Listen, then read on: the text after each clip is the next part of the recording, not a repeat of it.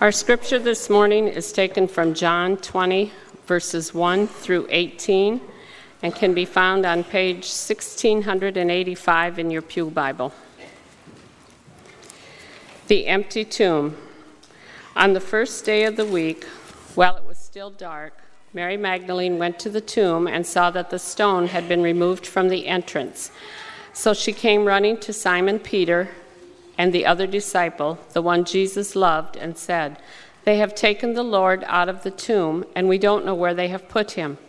So Peter and the other disciples started for the tomb. Both were running, but the other disciple outran Peter and reached the tomb first. He bent over and looked in at the strips of linen lying there because he did not go in. Then Simon Peter, who was behind him, arrived and went into the tomb. He saw the strips of linen lying there, as well as the burial cloth that had been around Jesus' head. The cloth was folded up by itself, separate from the linen. Finally, the other disciple, who had reached the tomb first, also went inside. He saw and believed.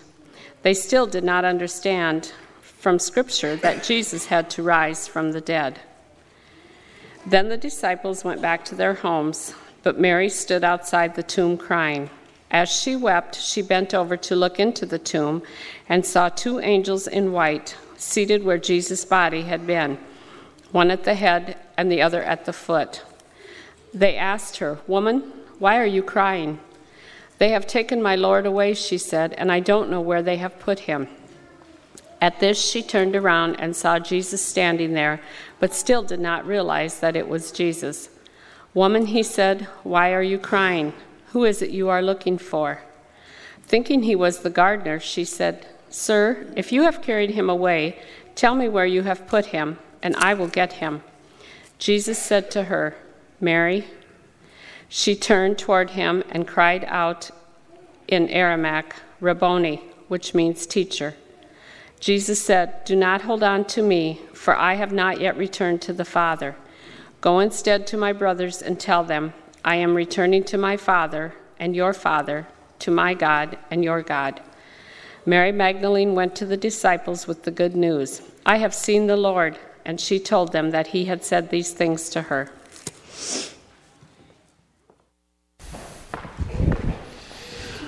Thank you, Barb. As a reminder, there's an outline in your bulletin if that's helpful for you to follow. And before we begin, let's quiet our hearts and minds in a silent prayer. Let's pray.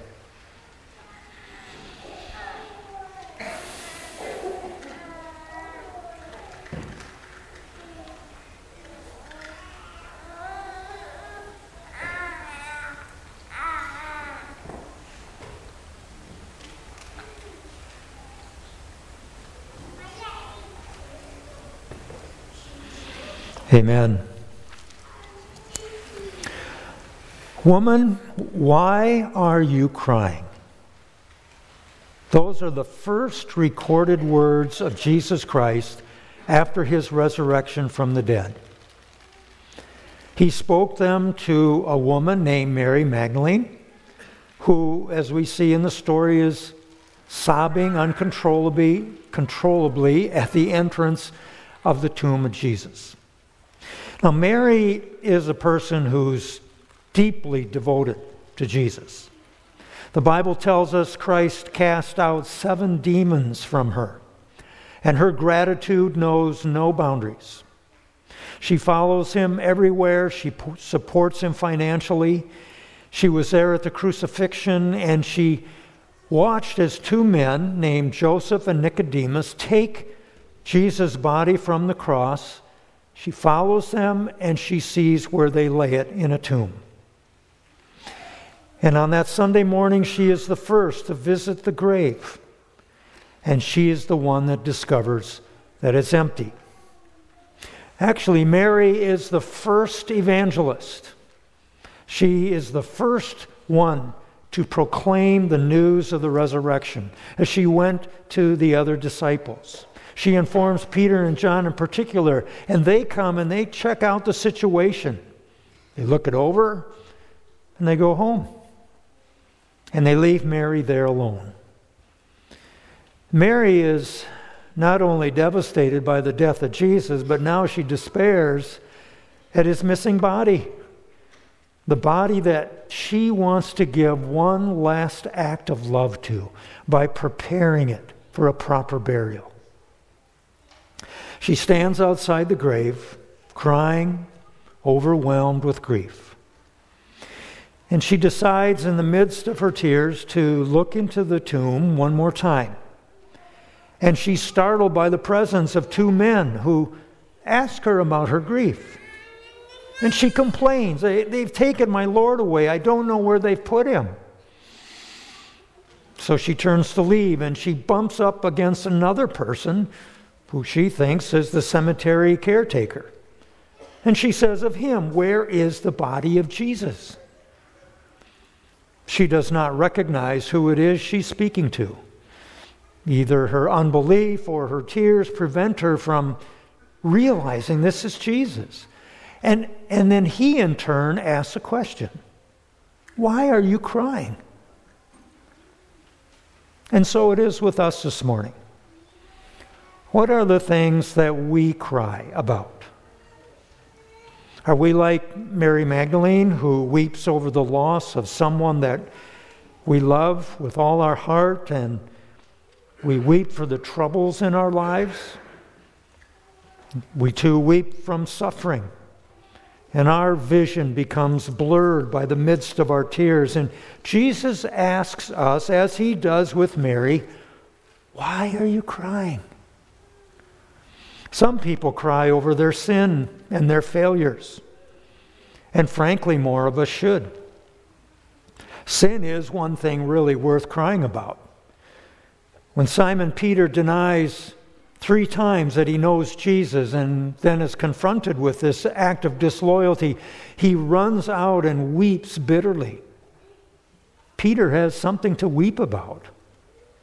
We should all weep over our sin. But it's characteristic of us to think lightly of it, to even normalize our sin, things that have always been considered wrong. Friends, the greatest lies are the ones we tell ourselves.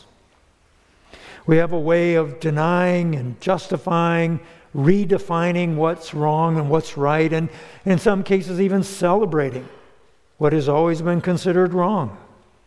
We do it to make ourselves feel better.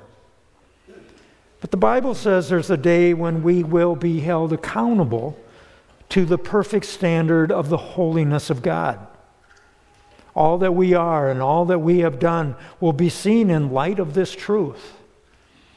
Jesus says in Luke 6 Woe to you that laugh now, for you shall mourn and grieve. As we continue, if we continue to make light of our sin, if we never honestly face it and confess it and repent of it, we will weep on the day when sin is revealed for what it is. Jesus said more than once, there will be weeping and gnashing of teeth.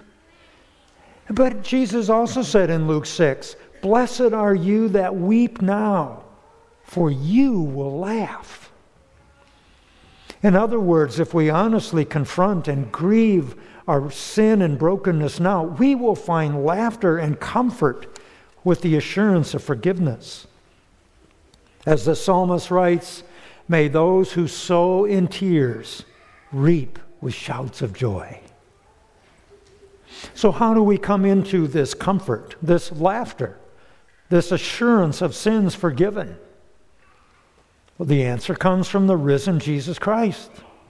His resurrection proves that what happened on the cross is a ransom for all of us. Paul, in his commentary on 1 Corinthians 15, said, For if the dead are not raised, then Christ has not been raised either. And if Christ has not been raised, your faith is futile.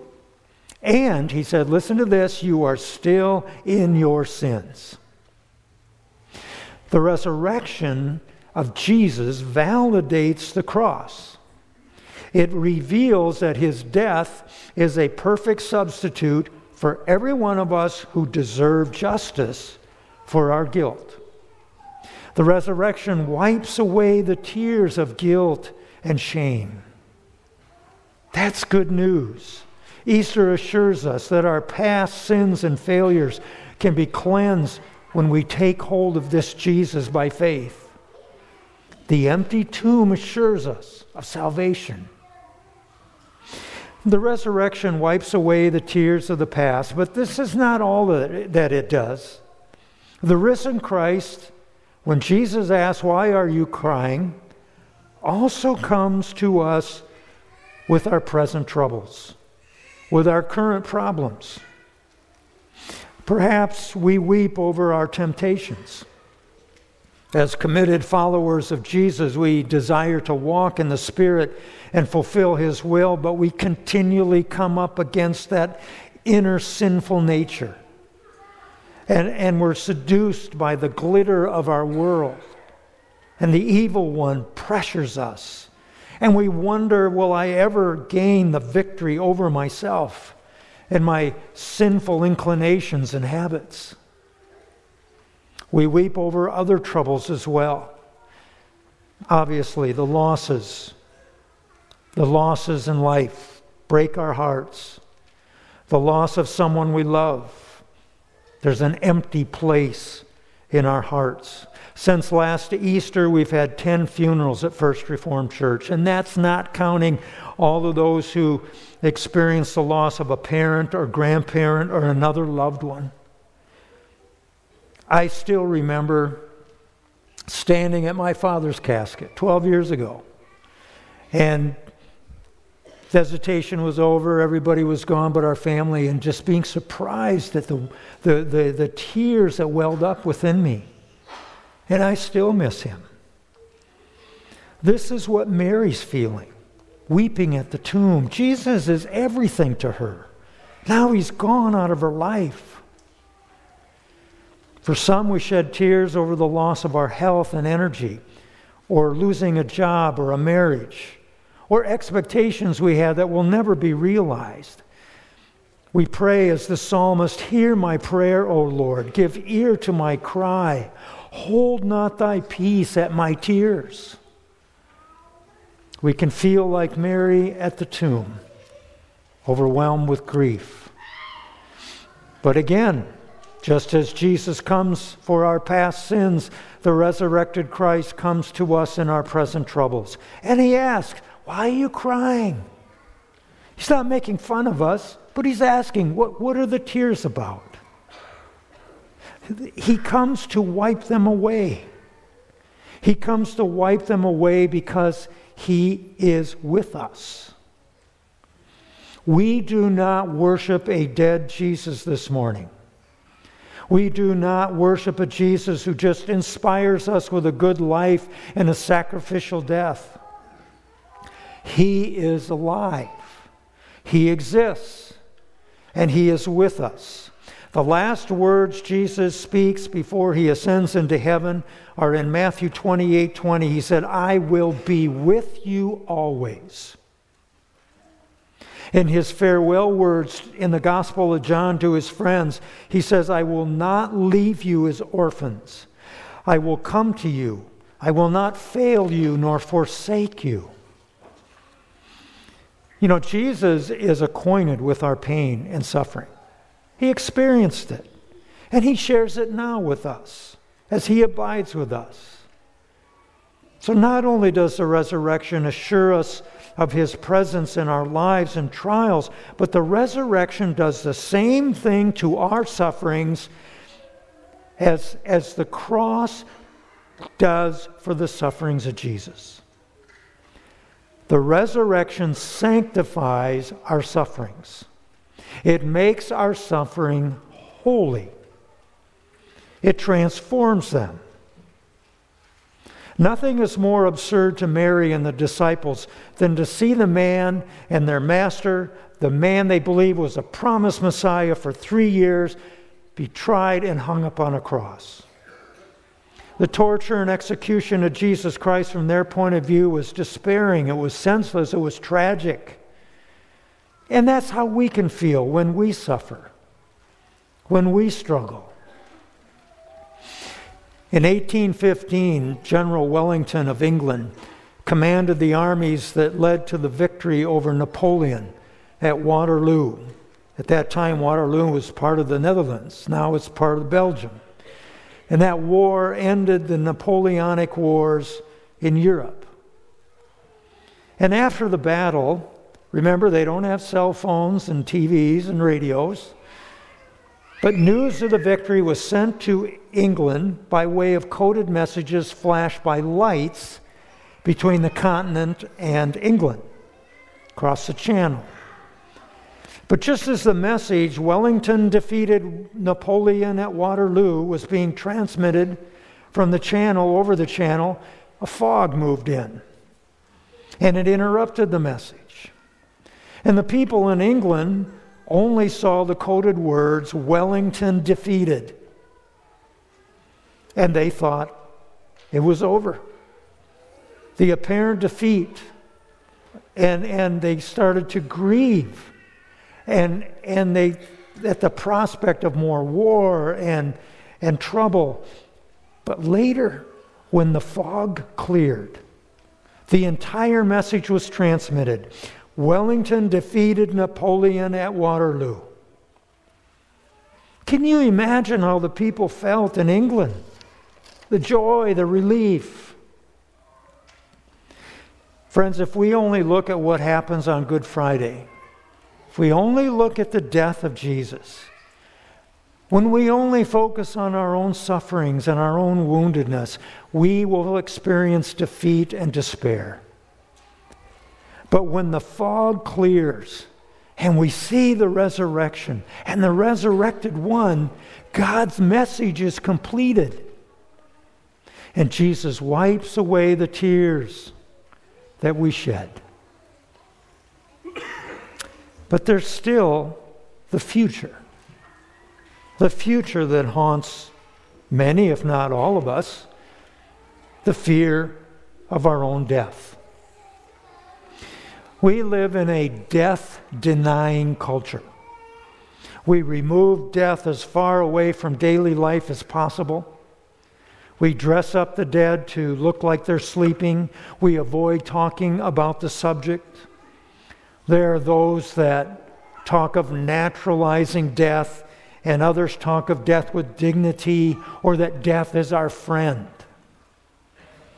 But when we honestly look at our own death and stare it in the face, there's anxiety, there's fear. And one concern we may all have about our death is that life is just going to continue on without us. The sun will shine and people will go on as usual. And so we ask the question Does my life count? Does it matter? We wonder what death will be like. Will it hurt? Will it be unpleasant? You know, it's the one event in life we ultimately do alone. No one can do it for us. And we fear that loneliness. Death means letting go of everything. Everything in your life relationships, your money, your possessions, your achievements, everything. And our self worth is threatened as we contemplate the corruption of the body back to dust. And then what lies beyond the grave? Is there an afterlife? And what will it be like? Is there going to be a frightening meeting of, with our Creator? Will there be a judgment, accountability? It's natural to weep and cry in the face of death and dying. It's a grim reality, and friends, make no doubt about it, the Bible calls death an enemy. The book of Ecclesiastes says there's a time to weep and a time to laugh. Death is a time to weep. Jesus himself wept at the tomb of his friend Lazarus.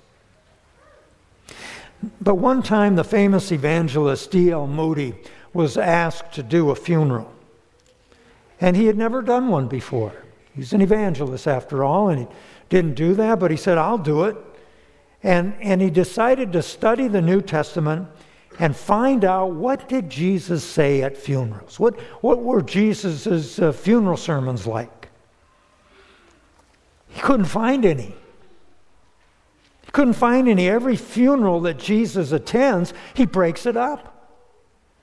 He comes to the house of Jairus, whose daughter lay dead in her bedroom, and Jesus rebukes the friends and the mourners who are crying there. He says, Be quiet, stop weeping. And they laugh at him. To the widow of Nain, whose son has died, Jesus said, Do not weep. And then he touches the bodies of the girl and the boy, and he brings them back to life. It's only the resurrected Jesus who can deliver us from the fear of death. No one else can because he's the only one who's entered into death's domain and emerge from it. He conquers death, and he offers that victory to all who will put their trust in him. The resurrection wipes away the tears of our fears and grief. As Paul wrote, he has abolished death and brought life and immortality to light through the gospel. Now, friends, we do not need to be ashamed of crying and shedding tears. There is a time to weep. And tears are a gift from God. In the Psalms, it says He collects our tears and He, he keeps the memory of them in a bottle. We see Jesus weep over a grave and over a sinful world, and He weeps in the Garden of Gethsemane at the prospect of His own suffering. And yet, the risen Christ asks us, Why are you crying? This Easter Sunday reminds us we do not need to shed unnecessary tears.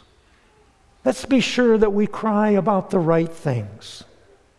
We don't need to cry over regret from the past that have been confessed and forgiven, nor our present troubles when the risen Christ sustains us and keeps us with his presence, or over our future death when the risen Christ assures us of eternal life. The resurrection wipes away tears now and secures a day when every tear will be wiped away from our eyes. So, as we conclude this morning, let's go back to the tomb and Mary and Jesus. And there we see Jesus ask a second question of Mary who are you looking for? Who are you looking for? Mary does not recognize Jesus because she's looking for a dead Jesus. The question is also asked of us Who are you looking for? Are you here looking for a dead Jesus this morning? Are you living your life as if Jesus is dead? Do you react to your sin and suffering and death like a practical atheist, as if Jesus is still in the tomb? Or do our tears blind us to the resurrected one? Notice carefully how Mary comes to recognize Jesus he speaks her name. He addresses her personally Mary, Mary. And he comes to her. He finds her. Mary doesn't find Jesus. He comes to her and he calls her by name. And Jesus does the same for us. He comes to you and he comes to me and he personally calls us by our name. And he asks the question Why are you crying? And who are you looking for? How will we respond? Mary turns to him and calls out, Rabboni, teacher, master. Will you turn to him this morning? Turning from sin and a rebellious heart Will you turn to Him with your sorrows and your fears, and to turn to Him with faith and trust, and letting Him be to you what He is to Mary a Savior, a teacher, a leader, and a friend? Would you pray with me?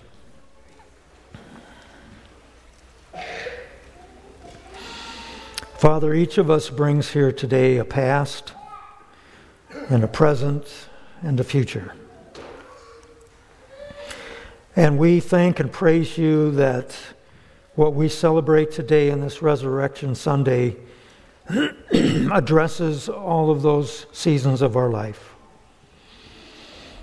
We thank you that we can find forgiveness for our mistakes and our regrets, for the sins that we have committed, things that we should have done that we didn't do, and things we did that we know we shouldn't have, for any pain that we've caused in life. We thank you that the cross is validated. And we thank you that, Jesus, you are here with us now as you promised. And that we, in, in abiding with you, find hope in our troubles, whether they be infirmities, whether they be losses, whether they be temptations, weaknesses. Lord, thank you, and we pray that you will give us a resurrected life, not just when we die, but now in this one. And Lord, we pray about the future. All of us have some level of angst about death, and we thank you that you defeated it, and we hold fast to you as we transit, transfer through that process when the day comes that you will bring us home to a place that you have prepared for us. So receive our thanks and our praise in the name of the Lord Jesus. Amen.